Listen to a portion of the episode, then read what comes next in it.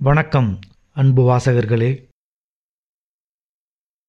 ஓரிரு வருடங்களுக்கு முன்னால் எங்கள் கல்லூரி மாணவர்களின் கெட் டுகெதர் மீட்டிங்கில் ஒரு நண்பர் காந்தியடிகளை பற்றிய ஒரு செய்தியை சொன்னார்.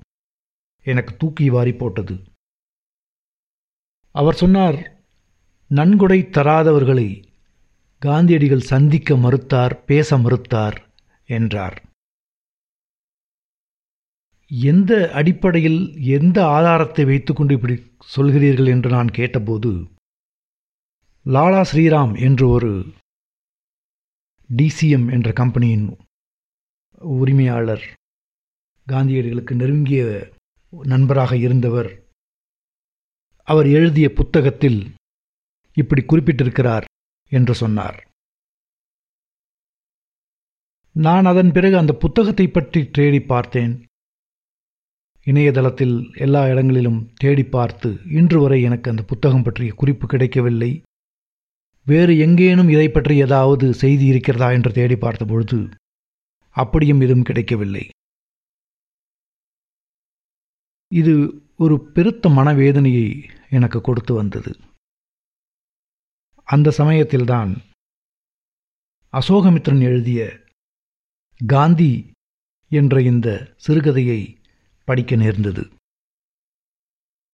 இதோ கதை உங்களுக்கு. அன்று காப்பி அவனுக்கு மிகவும் கசப்பாக இருந்தது. கசப்பு அவனுக்கு என்றுமே பிடித்தமானதொன்று. பத்து நண்பர்களோடு இருக்கும்போது கூட பத்து கப் ஒன்றில் மட்டும் சர்க்கரை இல்லாமல் என்று அவன்தான் காப்பி கொண்டு வருபவனிடம் கூறுவான். அந்த காப்பியை குடிப்பதில் ஆரம்ப நாட்களில் இருந்த பெருமை விலகிப் போய் அதுவே பழக்கமாகப் போய்விட்டு வெகு நாட்கள் ஆகியும் அன்றுதான் காப்பியின் கசப்பை கசப்பாக ருசிக்கத்தக்கதல்லாததாக உணர முடிந்தது. சர்க்கரை கொண்டு வா என்று சொல்ல திடமில்லாமல் கோப்பையில் பாதிக்கு மேல் காப்பி இருக்க அவன் அதை ஒதுக்கிவிட்டு நாட்காலியில் சாய்ந்து கொண்டான். அந்த ஹோட்டலிலும் மின்விசிறிகளை ஓட வைப்பதை நிறுத்தி வெகு நாட்களாகிவிட்டன. அவன் சட்டையின் பொத்தான்களை அவிழ்த்து கொண்டு ஊதிக்கொண்டான் மார்பின் மேல் காற்று கசப்பாக படிந்து மறைந்தது.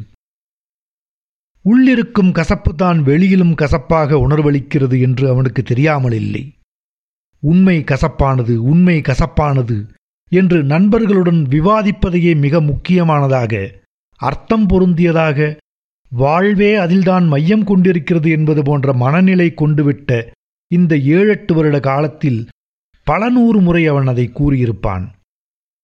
உண்மை கசப்பானது என்று யாராலோ எந்த சந்தர்ப்பத்திலோ கூறப்பட்டாலும் அவர்கள் அவனை பார்த்து ஒருமுறை கண் சிமிட்டும் அளவுக்கு அவன் உண்மை கசப்பானது என்ற வாக்கியத்துடன் இணைக்கப்பட்டிருந்தான்.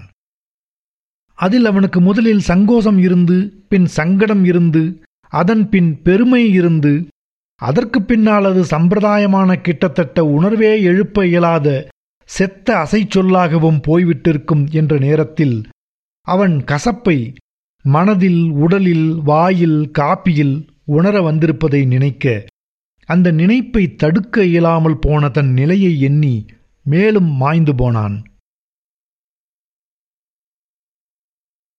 இவ்வளவிற்கும் அவனைப் பற்றி பொய்யை பரப்பித் திரிபவன் அவனுடைய நண்பன். திரிபவன் என்று நினைத்துவிட்டோமே என்று வருத்தம் கொண்டான். அவனைப் பற்றி பொய்யை ஒருவரிடத்தில் ஓரிடத்தில் மட்டும் அவன் நண்பன் கூறியிருந்தால் அந்த நண்பனையே நேருக்கு நேர் பார்த்து கேட்டுவிடலாம். ஆனால் அதற்கு இடம் கொடுக்காமல் அந்த நண்பன் பலரிடத்தில் பல சந்தர்ப்பங்களில் பொய்யை பல பொய்களை கூறியிருக்கிறான். தீர்மானமாக முன் திட்டத்துடன் துவேஷத்துடன் கூறியிருக்கிறான். இன்னமும் கூறி வருகிறான். இனியும் அந்த நண்பனை பார்த்து அது பற்றி கேட்க முடியாது கேட்க வேண்டியதில்லை. அந்த பொய்களைத்தான் நம்புகிறான் என்னும் அளவுக்கு அந்த நண்பன் நடந்து கொண்டு வருகிறான். அபிப்பிராயங்கள் பற்றி சந்தேகம் கொண்டு சந்தேகம் கொள்ள வைத்து பேசலாம் விவாதிக்கலாம் மாற்றிக்கொள்ளலாம் மாற்ற வைக்கலாம். ஆனால் நம்பிக்கைகளை மாற்ற முடியுமா? அவனுக்கு அவனைப் பற்றி பொய்கள் வெளியில் உழவுகின்றன என்பதில் கூட அவ்வளவு துக்கம் ஏற்படவில்லை. ஆனால் அந்த நண்பனால் அவை உழவ விடப்படுகின்றன என்பதுதான் சித்திரவதை ஏற்படுத்தியது. நண்பன் எப்பேற்பட்ட நண்பன்? ஒரு கணம் எல்லா வேதனையும் மறந்து அந்த நண்பனைப் பற்றிய ஒட்டுமொத்தமான உணர்வில் தன்னைப் பற்றிய நினைவும் மறைய லயித்தான். அவர்கள் இருவரின் உறவு நான்கு மாதங்களுக்கு மேற்பட்டதில்லை. நான்கே மாதங்கள். தன்னை பிறப்பிக்க அம்மா அப்பா தன்னோடு கூட பிறந்தவர்கள் சந்தர்ப்ப சூழ்நிலையாலும் தன்னிச்சை காரணமாகவும் பள்ளி நாட்களில் ஏற்பட்ட எண்ணற்ற நண்பர்கள் உறவுகள் நான்காம் படிவத்தில் டபிள்யூ ஹெச் ஹென்லியின் இரவிலிருந்து என்னும் கவிதையை ஒரு தரிசனமாக மாற்றி கற்றுக் கொடுத்த ஆங்கில மொழி ஆசிரியர். எவ்வளவோ மாதங்கள் புரியாத முடிச்சாக இருந்த கால்குலஸ் இன்டகிரேஷன் அடிப்படையை ஒரு வலுவிழந்த நொடியில் தனக்கு பிரகாசமாக்கிய கணிதப் பேராசிரியர். நன்றாக தூக்கி எறியப்பட்டு மெதுவாக கீழிறங்கும் சுழற்பந்தை தவறாமல் கவர் டிரைவ் செய்ய பாதங்களை நகர்த்திக் கொள்ள கற்றுக் கொடுத்த கிரிக்கெட் வைஸ் கேப்டன் தன்னுடைய அழுக்குப்படிந்த ஷர்ட்டுகளையும் ட்ரௌசர்களையும் பச்சை குழந்தையை கையாளுவது போல நல்ல வெயில் நேரத்திலும் பொறுமையாக கிணற்றடியில் சோப்பு போட்டு அலசி உலர்த்தும் அவன் தங்கை. இப்படி இன்னும் எவ்வளவோ பேர்கள் எவ்வளவோ ஆண்டுகளாக அவன் மனத்தில் அவன் பிரஜையில் ஆழ்ந்து போயிருந்த போதிலும் அந்த நண்பன் நான்கே மாதங்கள் முன்பு ஏற்பட்ட நண்பனுக்கு அவனுடைய முழு ஜீவித இயக்கத்தையும் அர்ப்பணம் செய்திருந்தான். நண்பர் வட்டமே முழு உலகமும் என்றிருந்த அந்த வயதில் அந்த நண்பர் வட்டத்திலும் அந்த நண்பனே முழு வியாபகமும் என இருந்த நேரத்தில் தன் பிரஜையே சிதறிப்போகிற விதத்தில் அந்த நண்பன் தோற்றம் கொண்டு விட்டான். தோற்றம் என்றால் என்ன? சலசலவென்று பேசிக்கொண்டு காலை தேய்த்து தேய்த்து நடப்பதால் உண்டாகும் அளவு மீறிய செருப்புச் சத்தத்துடன் மூன்று இளைஞர்கள் அந்த ஹோட்டலுக்குள் நுழைந்தார்கள். வேண்டுமென்றே செய்கிறார்கள் என்று கூட தோன்றும் முறையில் நாற்காலிகளை தடாம் முடாம் என்று நகர்த்தி ஒரு மேஜையைச் சுற்றி உட்கார்ந்தார்கள். அவர்களில் ஒருவனின் தலைமயிர் நீண்டு வளர்ந்து கழுத்துக்குப் பின்னால் ஷர்ட் காலரை தொட்டு புரண்ட வண்ணம் இருந்தது. இப்போது எல்லோரும் தலைமயிரை நீளமாக வளர்த்துக் கொள்கிறார்கள். ஆனால் எல்லோருக்கும் கழுத்துக்கு அடியில் உள்பக்கமாக மயிர் தானாக சுருண்டு கொள்வதில்லை. அவனுடைய நண்பன் முடி அப்படித்தான் சுருண்டு கொண்டிருக்கும். அவனை முதன் முதலாக சந்தித்த தினத்தன்று கூட பேச்சு எது எதிலோ சென்று தலைமுடி பற்றி ஒரு கணம் சுழன்றபோது அந்த நண்பன் பெருமையடித்துக் கொண்டான். அன்றிரவு மற்ற நண்பர்கள் நேரமாகிவிட்டது என்று ஒவ்வொருவராகச் சென்றுவிட்ட பின் அவர்கள் இருவரும் தான் வீட்டு மொட்டை மாடியில் உட்கார்ந்து பேசிக் கொண்டிருந்தார்கள். அறிமுகமான முதல் நாள் என்ற உணர்வே இருவருக்கும் தோன்ற முடியாத வண்ணம் அந்த நண்பன் தொடர்ச்சியாகவும் முழு ஈடுபாடுடனும் பேசிக் கொண்டிருந்தான் அவன் எதை பற்றி பேசினாலும் அவன் பேசுவது மிகவும் அபத்தமானதாக இருந்தாலும் முழு மூச்சோடும் மனித சம்பாஷணையில் சாத்தியமான அதிகபட்ச ஆர்வத்துடனும் பேசிக் கொண்டிருந்தான் இவன் அந்த நண்பன் பேசும் விஷயங்களைக் காட்டிலும் அவனுடைய பேச்சு வெளிப்பாடு விதத்தில் லயம் கொண்டு தலையசைத்துக் கொண்டிருந்தான். அந்த இடத்தில் அவர்கள் உட்கார்ந்திருந்த நிலையில் அப்போது ஆகாயத்தில் தத்தளித்துக் கொண்டிருந்த நட்சத்திரங்களும் வேறு சில வீடுகளின் மாடிப் பகுதிகளும் மட்டும் நிழலாக பார்வையில் தெரிந்தன. அப்போது அந்த நண்பன் சட்டென்று அதோ பார் என்றான். அது எதிர் வீட்டு மொட்டை மாடி. அங்கே யாரோ ஒரு பையன் ஒரு சிம்னி விளக்கு உதவியில் பரீட்சைக்கு படித்துக் கொண்டிருக்க வேண்டும். விளக்கு இவர்கள் இருந்த இடத்தில் தெரியவில்லை. அந்த பையன் எழுந்திருக்கிறான். சிம்னி விளக்கின் மங்கள் ஒளி ஒரு கணம் பையன் முகத்தில் விழுந்தது. அந்த ஒரு கணத்தில் கோடிக்கணக்கான மைல் தூரத்தில் நட்சத்திரங்கள் சிறு புள்ளிகளாக மின்னிக் கொண்டிருக்கும் கருநிற வான பின்னணியில் சுமார் இருபது முப்பது அடி தூரத்தில் அந்த பையனின் முகத்தின் ஒரு பகுதி மட்டும் சிம்னி விளக்கு ஒளி விழுந்து ஆகாயத்தில் சஞ்சரிக்கும் தேவதை போல. அப்படி தேவதைகள் இருக்குமானால் பூமியின் எண்ணற்ற ஸ்தூல சக்திகளால் கட்டுப்பட்டிருக்கும் மனித உணர்வை மனித கற்பனையை உள்மன எழுச்சியை எல்லைக்கடங்கா அகண்ட வெளியில் இழுத்துச் செல்லும் தேவதை போல காட்சியளித்தது. அந்த ஒரு கணம் அப்பையனின் முகம் சாந்தத்தில் அமைதியில் அழகில் பரிசுத்தத்தில் தெரிந்தது தெரியாததான லட்சிய மனித பிறவிகள் யாவரையும் ஒரு நொடியில் பிரகாசப்படுத்திப் போவது போல இருந்தது. அந்த பையன் விளக்கை எடுத்துக்கொண்டு கீழே இறங்கி போய்விட்டான். நண்பன் பேசுவதை நிறுத்திவிட்டு வெகுநேரம் சிலை போல உட்கார்ந்திருந்தான். அவன் லயம் களைந்து ஒருமுறை பெருமூச்சு விட்டவுடன் இவன் நீ சாப்பிட்டுவிட்டு இன்றிரவு இங்கே இருந்து விடேன் என்றான். சிறிது நேரம் முன்பு வரை ஆவேச இயக்கத்தின் உருவமாக இருந்த நண்பன் இப்போது எதிர்ப்பே சாத்தியமில்லாதவனாக மாறியிருந்தான். இரவு உணவு முடித்துவிட்டு இருவரும் மீண்டும் மாடிக்கு வந்தார்கள். ஏனோ இருவருக்கும் பேச விஷயங்களே இல்லாமல் போயிருந்தது. திடீரென்று நண்பன் அழ ஆரம்பித்தான். விம்மி விம்மி அழ ஆரம்பித்தான். இவன் அவனை அணைத்துக் கொண்டான். என்ன காரணம் என்று கேட்கத் தோன்றாமல் அவனை இறுக அணைத்துக் கொண்டான். அந்த சோகம் அற்ப சுயநல சோக மனமுறிவால் உண்டானதாகத் தோன்றவில்லை. ஒரு மனிதனின் வாழ்க்கை சோகமாகவும் தோன்றவில்லை. காலம் காலமாக கோடிக்கணக்கில் தோன்றி உழன்று மறைந்த மனித குலம் அனைத்திற்குமான உண்டான சோகமாக இருந்தது. மனிதனின் முதன்மையானதும் மகத்தானதுமான இழப்புக்கு ஏற்பட்ட சோகமாக இருந்தது. மனித இனம் இழந்த பரிசுத்தத்திற்காக உருகி அழித்துக்கொள்ளும் சோகமாக இருந்தது. நண்பன் வெகுநேரம் அழுது ஓய்ந்த பின் அப்படியே படுத்து தூங்கிவிட்டான்.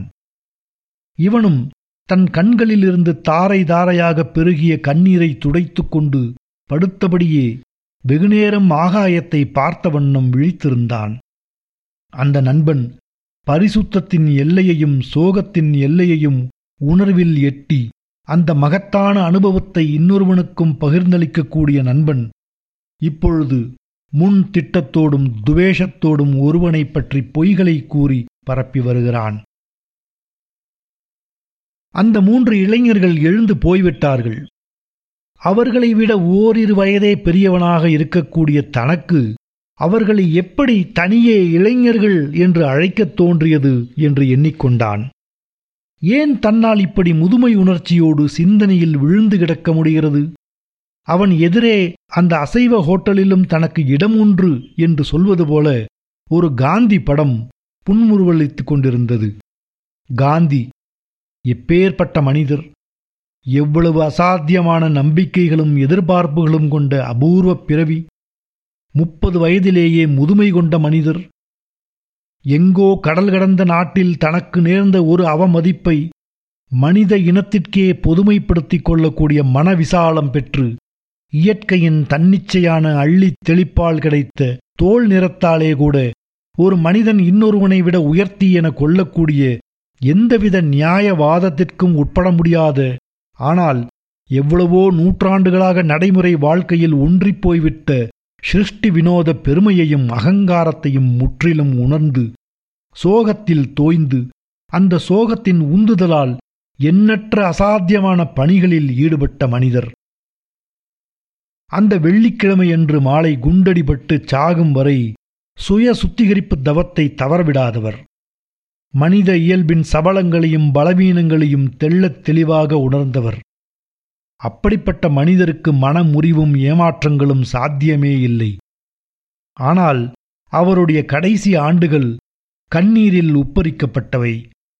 அழையா இடங்களுக்கு அவராகப் போய் அவரை கேட்காத ஆலோசனைகளையும் அறிவுரைகளையும் அவராக கொடுத்து பிரளயமாக பொங்கி வந்த பயங்கர கேடுகளுக்கு அவரே காரணம் என தோற்றம் கொண்டு மற்றோரையும் நினைக்க வைத்து தான் கண்டெடுத்து உருவாக்கி வளர்த்துவிட்ட சீடர்களை கிழம் ஏன் இப்படி தொல்லை கொடுக்கிறது என சொல்லாமல் சொல்ல வைத்து தன்னை வணங்கிய ஒருவன் கையாலேயே சாவும் அடைந்தவர்.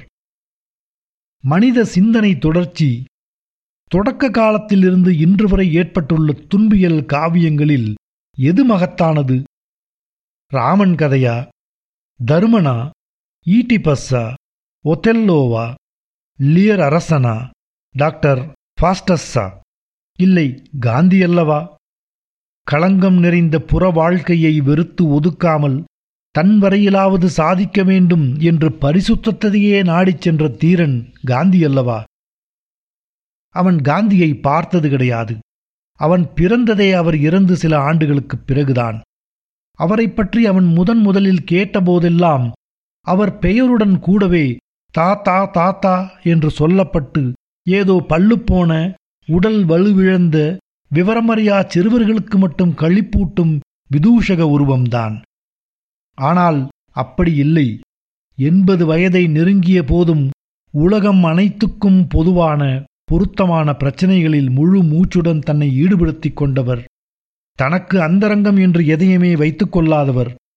ஒரு நாளில் இருபத்தி நான்கு மணி நேரத்திலும் தன்னை மற்றவர் பார்வைக்கும் பரிசோதனைக்கும் பாராட்டுக்கும் கண்டனத்திற்கும் வெளிப்படுத்திக் கொண்டவர்.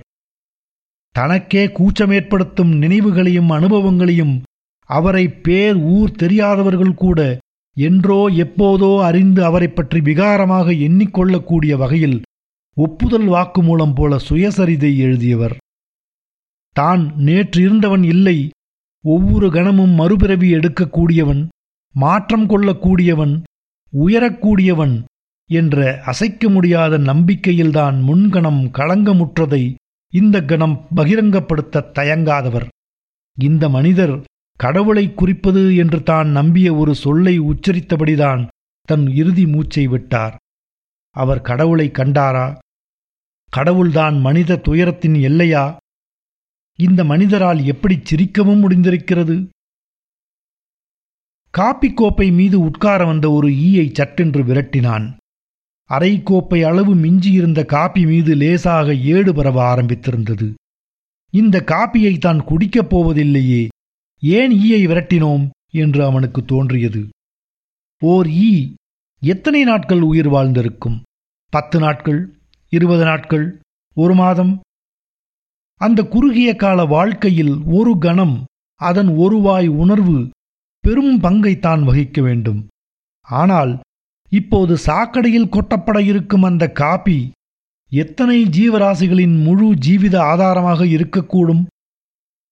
எவ்வளவு எளிதில் சிருஷ்டி தர்மத்தை ஓருயிர்தான் வாழ வேண்டும் என்று மேற்கொள்ளும் இயக்கத்தை தன்னால் ஒரு சலனம் கூட இல்லாமல் புறக்கணிக்க முடிகிறது துஷ்பிரயோகம் செய்ய முடிகிறது. மனிதனுக்கும் மனிதனுக்கும் கூட இப்படித்தானோ? காந்தி இதற்குத்தான் மீண்டும் மீண்டும் தான் ஆங்கிலேயரை வெறுக்கவில்லை ஆங்கிலேயரை துவேஷிக்கவில்லை என்று கூறிக்கொண்டாரோ? ஆனால் காந்தியை அவனுடைய நண்பன் ஒத்துக்கொண்டதில்லை. காந்தியாலே கூட தனக்கும் தன் நண்பனுக்கும் இப்படி குரோதம் தோன்றிவிட்டதோ என்று நினைத்து கொண்டான். காந்தியைப் போல ஒரு அயோக்கியன் மனித சரித்திரத்திலேயே பிறந்ததில்லை.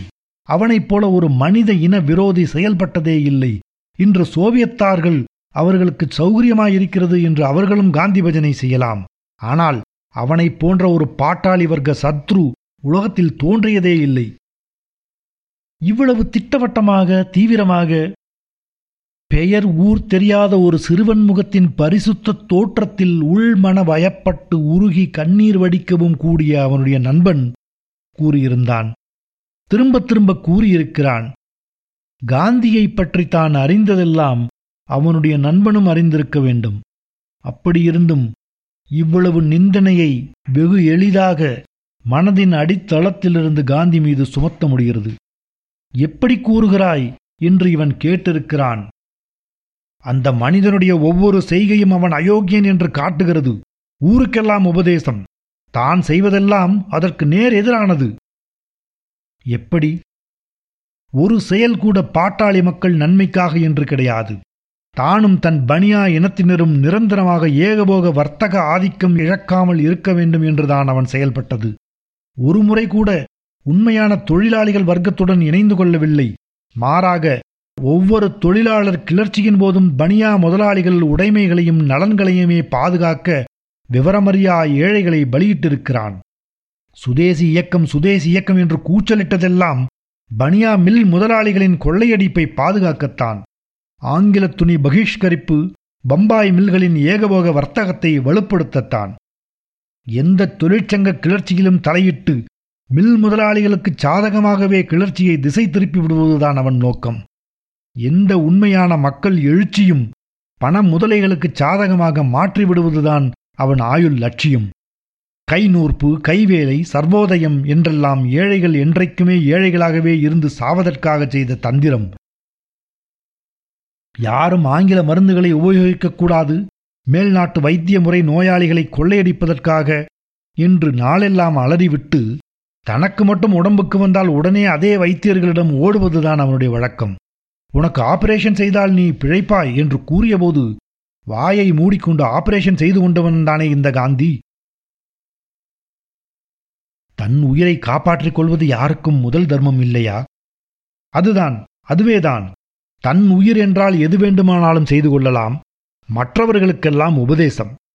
மாட்டுப்பால் குடித்தால் ஹிம்சை ஆட்டுப்பால் குடித்தால் அஹிம்சை.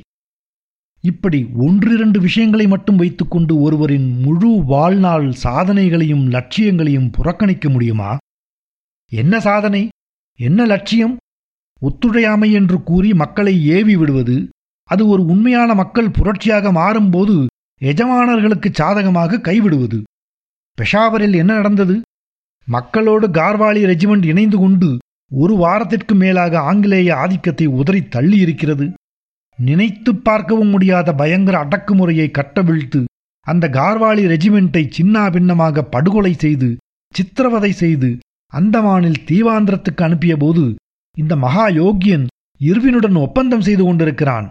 அரசியல் கைதிகள் எல்லாரையும் விடுவிக்க வேண்டும் கார்வாலி வீரர்களைத் தவிர. இவன் தேசப்பிதா. நீ முழு விவரங்களையும் ஒருங்கிணைத்து பார்க்காமல் பகுதி பகுதியாக துண்டித்து பேசுகிறாய். நான் பேச என்ன இருக்கிறது? இந்திய சரித்திரம் முழுக்கவே இவன் துரோகச் செயல்களை அடுக்கிக் கொண்டே போகிறதே. பம்பாயில் கப்பல் படை கிளர்ச்சி போது என்ன நடந்தது? கப்பற்படை வீரர்களுடன் பம்பாய் நகர தொழிலாளர் வர்க்கம் அனைத்துமே சேர்ந்து கொண்டது.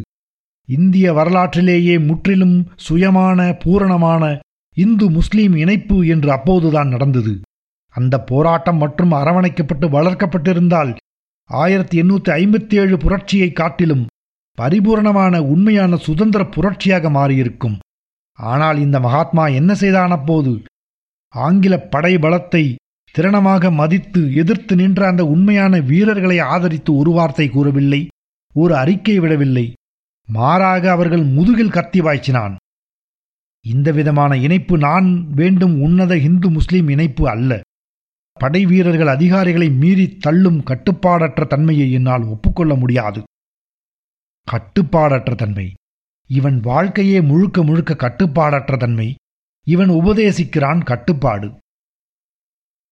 நீ தவறான ஆதாரங்களையே படித்திருக்கிறாய். இவன் தவறான ஆதாரங்களைத்தான் உலகமெல்லாம் பரப்பியிருக்கிறான். அதைத்தானே உலகமெல்லாம் தெரிந்து கொண்டிருக்கிறது. பொய் புனை சுருட்டு திரித்துக் கூறல் உள்ளொன்று வைத்து புறம் ஒன்று பேசுதல் தனக்கு ஒரு நியாயம் மக்களுக்கு வேறொரு நியாயம். உன் ஆதாரம் எது? நீ எதை வைத்துக்கொண்டு இப்படி பேசுகிறாய்? நீ ஆர்பி தத் எழுதிய இன்றைய இந்தியா படி. புரியும் இந்த மகாத்மாவின் மகாத்மியம். இவன் கைப்பட எழுதிய கடிதங்களும் அறிக்கைகளுமே இருக்கின்றன. அவ்வளவுதானா? ஒருவரைப் பற்றி ஒருவர் எழுதியதை மட்டும் வைத்துக்கொண்டு தீர்ப்பு கூறிவிட முடியுமா? ஒருவன் எண்பது ஆண்டுகள் பொது வாழ்க்கைக்கு அர்ப்பணித்து செயல்பட்டிருந்தபோது ஒருவர் விமர்சனத்தை மட்டும் வைத்துக்கொண்டு அந்த எண்பது ஆண்டு பணிகளை உதறி தள்ளிவிட முடியுமா? நாம் அவரின் செயல்களை நாமாக பரிசீலித்து முடிவுக்கு வர வேண்டாமா? என் பரிசீலனை முடிந்துவிட்டது. இவன் கார்வாலி ரெஜிமெண்டை துரோகம் செய்யவில்லை என்று கூற முடியுமா? இவனுடைய காந்தி இர்வின் ஒப்பந்தம் பனியா முதலாளிகள் உடைமைகள் பாதுகாப்புக்காகவென்றே செய்யப்படவில்லை என்று கூற முடியுமா? இவன் மேல்நாட்டு வைத்திய முறை ஆபரேஷன் செய்து கொள்ளவில்லை என்று கூற முடியுமா? இவன் கப்பற்படை வீரர்கள் எழுச்சியை ஒடுக்குவதற்கு செயல்படவில்லை என்று கூற முடியுமா? என் பரிசீலனை முடிந்துவிட்டது. அகிம்சையாம் அகிம்சை. காஷ்மீரிலே இவன் அகிம்சையை காண்பித்திருக்கலாமே. படையெடுப்புக்கு எதிராக இந்திய துருப்புகளை அனுப்பியபோது இவன் வாயை மூடிக்கொண்டுதானே இருந்தான்? இப்போது காந்தி படம் இன்னமும் அதிகமாக புன்முறுவலித்துக் கொண்டிருப்பது போல் தோன்றியது.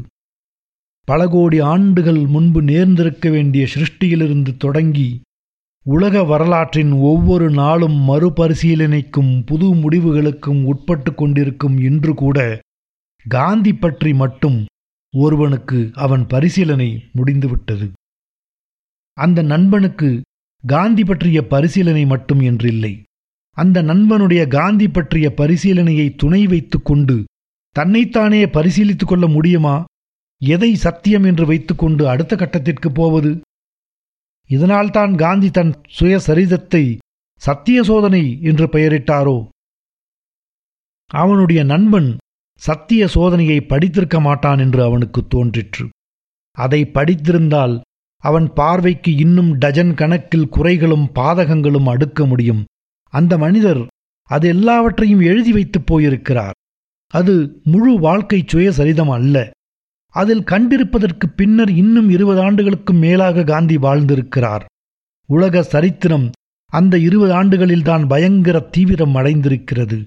முழு தேசங்கள் அழிந்திருக்கின்றன. முழு நம்பிக்கைகள் அழிந்திருக்கின்றன.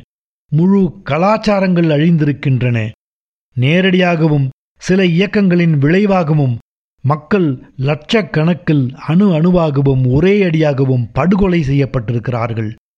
காட்டு மிராண்டிகளாக மனிதர் வாழ்ந்த காலத்தில் ஒருவன் முகத்தை இன்னொருவன் அறிந்துதான் கொலை செய்திருக்கிறான். இன்று கொலையாளிக்கு அவன் யாரை எவ்வளவு பேரை கொலை செய்யப் போகிறான் என்று தெரியாது. அவன் வரையில் அவன் விசையை தள்ளுபவன். கொலை செய்யப்படுபவர்களுக்கும் அவர்களுடைய முடிவுக்கும் எவன் உண்மையான காரணம் என்று தெரியாது. அப்படி தெரிந்தாலும் அவன் பல ஆயிரம் மைல்களுக்கு அப்பால் ஒரு சுரங்க அறையில் மிகவும் பத்திரமாக மிகவும் பத்தியமாக வாழ்க்கை நடத்தி கொண்டிருப்பான். அங்கு அவன் கூட இருக்கும் நாய் பூனைகளிடம் கருணையின் வடிவமாக இருப்பான். நான் யாரையோ எதற்குச் சொல்ல வேண்டும்? என் நண்பனே அப்படித்தானே இருக்கிறான்? சிந்தனை பொது விஷயங்களிலிருந்து பிரிந்து மீண்டும் தன்னை பற்றியதாக மாறியதில் அவன் வேதனை தணிந்தது போலிருந்தது. சட்டென்று பொங்கி எழுந்தது. தன்னலனை பற்றிய சிந்தனைகளுக்குத்தான் எவ்வளவு கட்டுப்பட்டு அடிமையாக இருக்கிறான் என்ற உணர்வு அவன் வேதனையை அக்கணத்தில் விம்மி அழுது தீர்க்க வேண்டியதொன்றாக கூர்மைப்படுத்தியது. அந்த உண்மையும் எல்லா உண்மைகளையும் போல கசப்பாக இருந்தது. அவன் எதிரே அரைக்கோப்பை அளவில் ஆறி குளிர்ந்து போயிருந்த காப்பி மீது காற்று வீசும்போது நூற்றுக்கணக்கான நுணுக்கமான கோடுகளின் நெளிவு மூலம் காபி திரவத்தின் மேற்பரப்பில் பரவிய மெல்லிய ஏடு தன்னை வெளிக்காட்டிக் கொண்டிருந்தது.